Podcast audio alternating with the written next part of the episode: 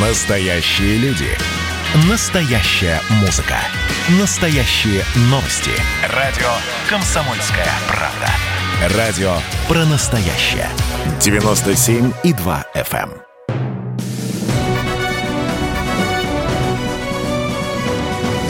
Клуб знаменитых путешественников. Совместный проект Русского географического общества и радио «Комсомольская правда». Здравствуйте, дорогие друзья! В эфире Клуб знаменитых путешественников, совместная программа Русского географического общества и радио «Комсомольская правда». У микрофона постоянно ведущий Евгений Сазонов. 4 ноября на телеканале «Моя планета» состоится премьера очень интересного проекта «Россия вне зоны доступа», созданного при поддержке Русского географического общества. О секретах этой программы мы сегодня и поговорим, сразу же после традиционной рубрики «Новости РГО».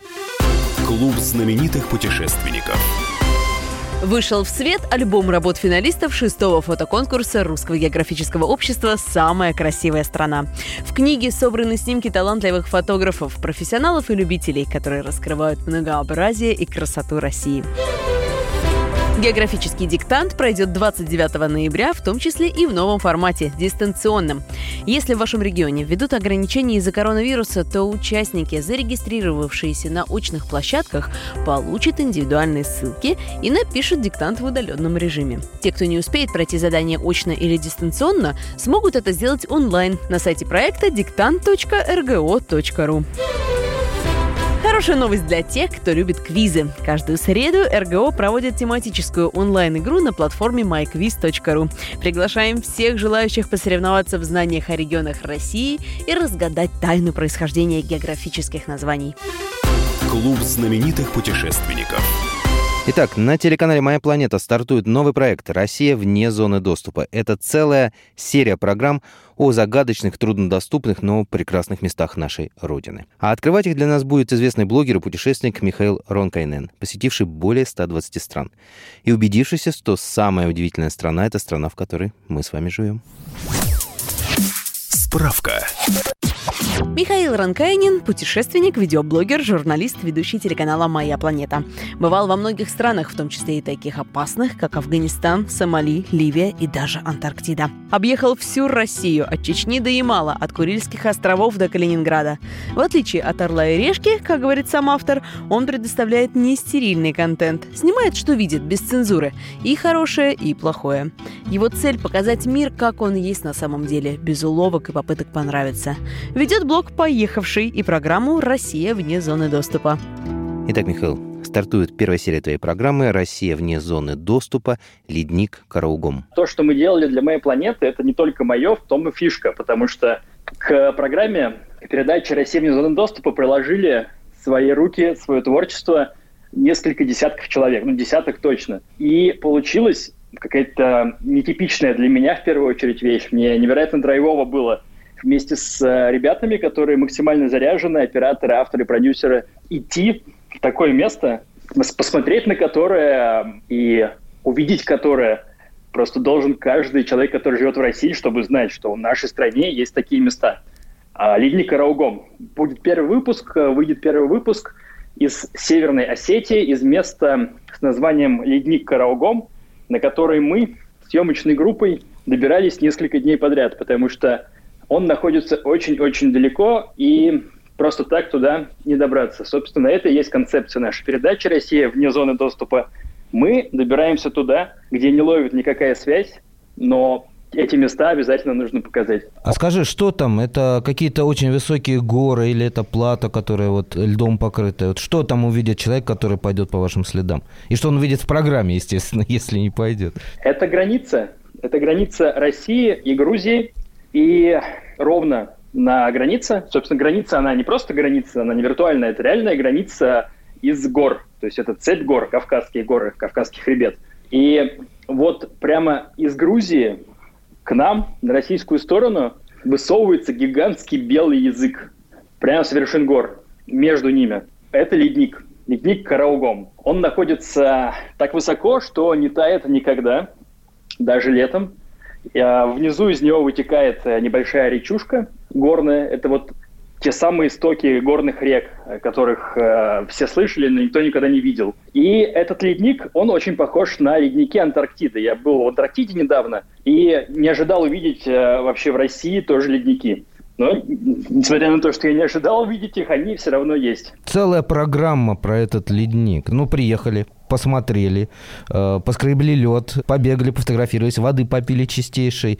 Э, но там не меньше, я так понимаю, часа будет. Там, да, 50 минут, да. да. Чем, чем вы собираетесь держать так долго внимание зрителя?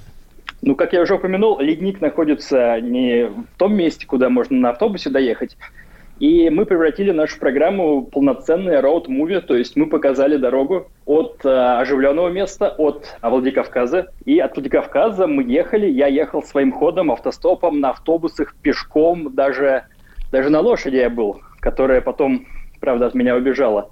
Э, но об этом уже в фильме. И все это я показывал, все это мы снимали, все встречи, которые были у нас на пути, э, все средства передвижения и все вот это вот головокружительная вещь, которая кончилась а, на леднике. Ага. Ну, то есть такая инструкция к применению, получается, да? Ребята, вы вот пользуясь, идя теми же шагами, вы сможете там побывать, правильно? Не просто инструкция, это еще куча моих невероятных эмоций. То есть это можно назвать художественным фильмом даже отчасти. Как интересно. Обязательно, обязательно советую всем посмотреть. А вот люди, которые там попадаются, местные жители, вот сейчас все говорят, что проблема внутреннего российского туризма в том, что как бы Э, люди настороженно смотрят на вас глубинкой, нет никакой инфраструктуры. Вот как встречали вас местные, и все-таки есть ли там где остановиться, покушать по пути? Или все сам, сам, сам? Женя, а кто так говорит? А вот кто так говорит? Скажи мне, пожалуйста, мне интересно. А, есть такие люди, так, так сказать, с правильными лицами, которые говорят, что в России все плохо, и внутреннего туризма у нас никогда не будет. А вот езжайте в Америку, в Америке там есть такие ну, люди. Ну, не знаю, я таких людей, если честно, не встречал. А в России потенциал внутреннего туризма, он просто гигантский. Гигантский, а, его больше, чем нефть в недрах нашей страны. А, страна огромная, и одна часть абсолютно не похожа на другую, а то на третью. И а, в этом вся и фишка. И люди, насчет людей ты спросил. А, нет, собственно, правда ли, ты, правда ли это ты спросил? Нет, это неправда. А, наверняка, если приходить в дома к простым жителям деревенским с постной миной, то, несомненно, тебе в ответ рано или поздно тоже будет постная мина если ты не будешь ее менять. Но если ты приходишь э, открытый, то и люди, которые по умолчанию в э, российской глубинке, а тем более на Кавказе, открыты, то они тебя встретят так, что ну, они даже отпускать не хотят иногда. То есть у нас э, в фильме есть момент, когда человек, которому мы зашли попить воды, в итоге усадил нас к себе ужинать, а потом чуть не затащил спать. Но нам все-таки удалось урваться у него, потому что у нас по плану нужно было ехать дальше. Как там, из, из этих лап гостеприимства, цепких лап гостеприимства еще никто не вырывался, да? В общем, чувствовал себя как, Причем шу, этого как человека, шурик, да? да? Этого человека, что интересно, осетина его звали Победа. Ух ты, это в честь Победы назвали, да. в смысле 45-го? Его назвали в честь Победы, да, и я маме звонил, она спросила меня, ну что, вы где? Я говорю, а, я, ну, победа. Она вспоминает мое роферское прошлое, спросила, ты что, на памятник забрался какой-то опять? Нет, мама, все хорошо. Скажи, а мама волнуется, когда ты вот э, в своих уходишь в пампасы и неизвестно, где ты? Или привыкла уже? Слушай, ну, э, я себя уже давно считаю гражданином мира. То есть я считаю, что весь, вся эта наша планетка – это наш дом. И э, не стоит делить себя. То, что я живу в Москве или я живу в Петербурге. Я живу на планете Земля. Нет, а в каком из ее мест? Это ты ну, живешь, Миша. Мама, мама, мама, это другое.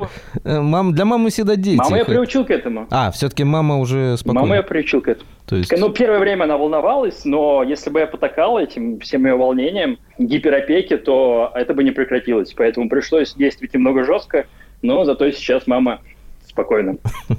Ну и на победе, ну и фиг с ним, да.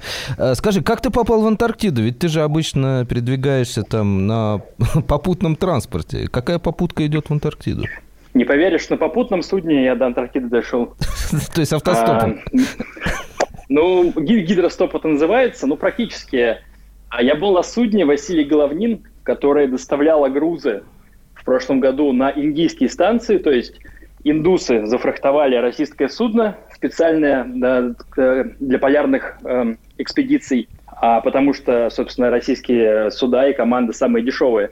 И э, владелец судна, компания Феска, они пригласили меня поснимать эту экспедицию как видеомейкера. И вот я 100 дней пробовал с этой экспедицией. Планировали 70, но попали во льды, нас заперло, мы не могли никуда выйти. Но об этом тоже чуть позже на моем канале «Поехавший». Напоминаю всем, вбивайте в YouTube. Есть понимание, что а, ты тому, там, где никто не был? К тому моменту, когда я уже поступил на Антарктиду, я уже адаптировался к ней, потому что мы сначала подошли, а, разумеется, причалов там нету, поэтому мы встали на якорь. Выкатили вертолет. И начались грузовые операции сначала на вертолете. А, разумеется, возили не пассажиров, тем более не меня, не журналиста, а, возили индусов, ученых туда-обратно, грузы. И вот мы стояли там неделю или две, и только после этого меня посадили на вертолет, и я уже там а, в километре от меня эти две недели была, и я не наступил, да хоп, ногой. Эмоций никаких, если честно. Но Антарктида, Антарктида. Уважаемые друзья, мы прервемся на несколько минут. Напоминаю, что в гостях у нас известный путешественник Михаил Ронкайнен, посетивший более 120 стран. А еще он ведущий видеоблога «Поехавший» и программы «Россия вне зоны доступа» на телеканале «Моя планета».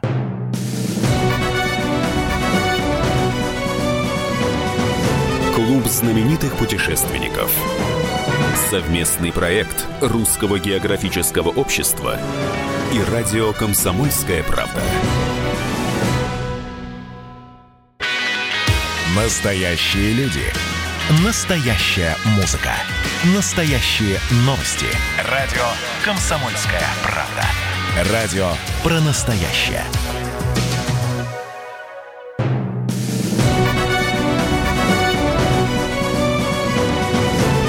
Клуб знаменитых путешественников. Совместный проект Русского географического общества и радио «Комсомольская правда». Возвращаемся в эфир. У микрофона постоянно ведущий Евгений Сазонов. В гостях у меня Михаил Ронкайнен, ведущий телеканала «Моя планета», видеоблогер, журналист и безумно интересный рассказчик. Продолжаем. Я знаю, что ты был на Курильских островах. Э, где конкретно и что запомнилось? А, я был на Кунашире. Классика. А, ага. Запомнилось, что мы, что мы оттуда долго не могли улететь очень, потому а, что... Погода а, да? Как, как, как всегда, погода испортилась, да, а, и ничего не летало. Поэтому мы зависли на Кунашире. Ну, сейчас уже, имея за плечами изоляцию в Антарктиде, изоляцию в Эквадоре, это мне не кажется таким большим путешествием. Там те несколько дней или недели, по-моему, что мы провели – но тогда, тогда это было удивительно, потому что мы находимся в каком-то каком острове, а, вокруг нас почти нету людей, и а, снег, постоянный снег, метель. Что запомнилось? Да, собственно, это и запомнилось, то, что мы сидели на одном месте и не знали, что с нами будет дальше. А на самих э, Курилах, на Кунашире, ну, тут все по классике. Это медведи и источники горячие. Ну, еще можно на Японию посмотреть, она в 20 километрах. Японию-то нормально видно? Или туман? Японию видно хорошо. Хорошо. Очень хорошо видно, да. Хорошо. А, Ямал. Ты был на Ямале. А, как, вот, Раз пять-десять. Как там... Вот Ямал – это уже туристическое место России или все-таки это пока еще экстремально для российского туриста? А, ну, ты объясни, что ты имеешь в виду по словам туристический, чтобы я, мы были а, на одной волне. А, ну, ты знаешь, ну вот приехал человек а, без палатки, без теплого, теплой поддевочки. Приехал, а, его там, договорившись предварительно, его встретил там гид, все его обеспечил, посадил, не знаю, на снегоход, привез в хороший отель, и вот с тобой, с тобой баюкается, ну, то есть такой вот э, туризм а-ля европеец э, на Северном полюсе. Или, все, а, или там я думаю, все-таки по-другому? Не стоит, не стоит тебе такого ожидать. Нет, не стоит тебе такого ожидать. А, там есть возможность а, такого интересного туризма. Собственно, я ее даже пытался а, организовать, на поток поставить. А, это немцы, которые кочуют по тундре. То есть а, вот эти семьи, которые живут в чумах и которые, как все думают, гоняют стада оленей, а на самом деле они ходят за оленями, потому что олени выедают все вокруг, уходят, и немцы просто вынуждены за ними идти дальше. Это не немцы олени гоняют, а олени немцев. И вот к ним можно ездить туда, несомненно. Я туда приехал, я там пожил сам, поел оленя сырого, которого прям при мне убили и достали так из, из грудины его сердца, протянули э, ножком, ножиком порезали, протянули ешь, сказали. Ну, сначала было непривычно, но потом я втянулся и даже окунал кружку крови туда прям в оленя и запивал сердце. Звучит, наверное, кровожадно, да? Ну, такой, знаешь, вампирский, но, видимо, это не так страшно, когда находишься там. Это не страшно, и когда понимаешь контекст, а контекст в том, что у немцев а, в этой тундре нет вообще ничего, то есть они там не могут не выращивать ничего, и единственное, что у них есть, это олени и ягоды два месяца в год. А, понимаешь, что им нужны какие-то микроэлементы, которые теряются, когда а, обрабатываешь каким-то образом еду, мясо, жаришь, кипятишь, варишь, что угодно с ним делаешь. Поэтому для них а, поедание сырого оленя – это просто возможность не слечь от недостатка витаминов. Угу. Но ты приезжал туда как э, турист, да? Ты договорился предварительно? Я, нет, я, я, сам, я, я сам все это организовывал, и вот дальше я думал э, возить туда других людей. Uh-huh. Но э, оказалось, что это занимает гораздо больше времени, чем я рассчитывал, и я это делать перестал. Точнее, даже не начал это делать. Но да, в принципе, немцы готовы принимать у себя людей, это дополнительный заработок для них.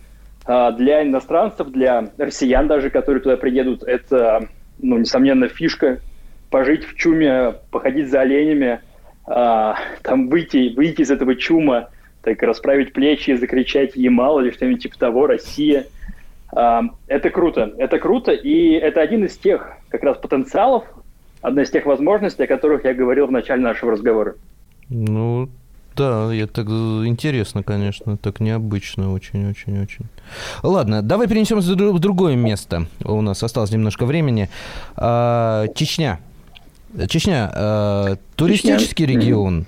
Можно ли туда ехать? Нормально ли там относятся э, к туристам, скажем так, к людям, которые едут автостопом? Или же пока еще рано? Пока еще регион такой сложный. Сейчас очень туристическое место. Прям э, одно из самых туристических мест э, России, я хочу тебе сказать. Э, во-первых, там абсолютно безопасно, и по рейтингу, по-моему, который прокуратура делала, в прошлом году а, Чечня заняла первое место по безопасности в России. И я верю, то есть, то есть понятно, что это Чечня, там могли нарисовать, но нет. А, в Чечне тебя никто не тронет. Иностранца, не иностранца, а не чеченца никто не будет трогать. И там абсолютно нету такой бытовой, э, бытового криминала. Воровства, например. Например, потому что если кто-то решится украсть у кого-то кошелек, сумку, да что угодно, то он тем самым положит на весь свой рот, на весь свой тейп а, клеймо. И, а, разумеется, за этим следят. То есть такие неформальные понятия тут а, в ходу. Не сказать, что это соотносится с законами российскими, это скорее такие неформальные родовые понятия. А, поэтому никто не трогает иностранцев, все дружелюбные, если шорты не носишь особенно. И сейчас там строится куча мест, насколько я знаю, там сейчас построили уже два горнолыжных комплекса Это и отели с ними вместе. Ведучи, да, все-таки они достроили? Ведучи они достроили, еще они построили один на казино. А, даже так? Интересно. Да. То есть... Э, они, они как-то прям очень быстро строят сейчас, да. Э, горы, и, значит, горы летом и горы зимой, получается, да? Что там посмотреть? Горы летом, а горы, озера зимой. Горы, озера. О, летом, летом озера, да, горы, и зимой тоже горы. Ты прямо открываешь для меня целый мир. Ты открываешь для меня внутренний туризм, Михаил. Спасибо тебе огромное. И, собственно, спасибо от радиослушателей тоже, ибо наша программа, к сожалению, подошла к концу. Но сердце радует, что другая замечательная программа принимает эстафету на телеканале «Моя планета» 4 ноября в 19.50 не пропустите премьеру уникального проекта, созданного при помощи Русского географического общества. Напоминаю, называется он «Россия вне зоны доступа. Ледник Караугом». Ведущий этой программы был у нас сегодня в гостях. Это знаменитый путешественник и блогер Михаил Ронкайнен. Всего вам доброго. Путешествуйте по России, смотрите «Мою планету», слушайте радио «Комсомольская правда» и изучайте географию, царицу наук.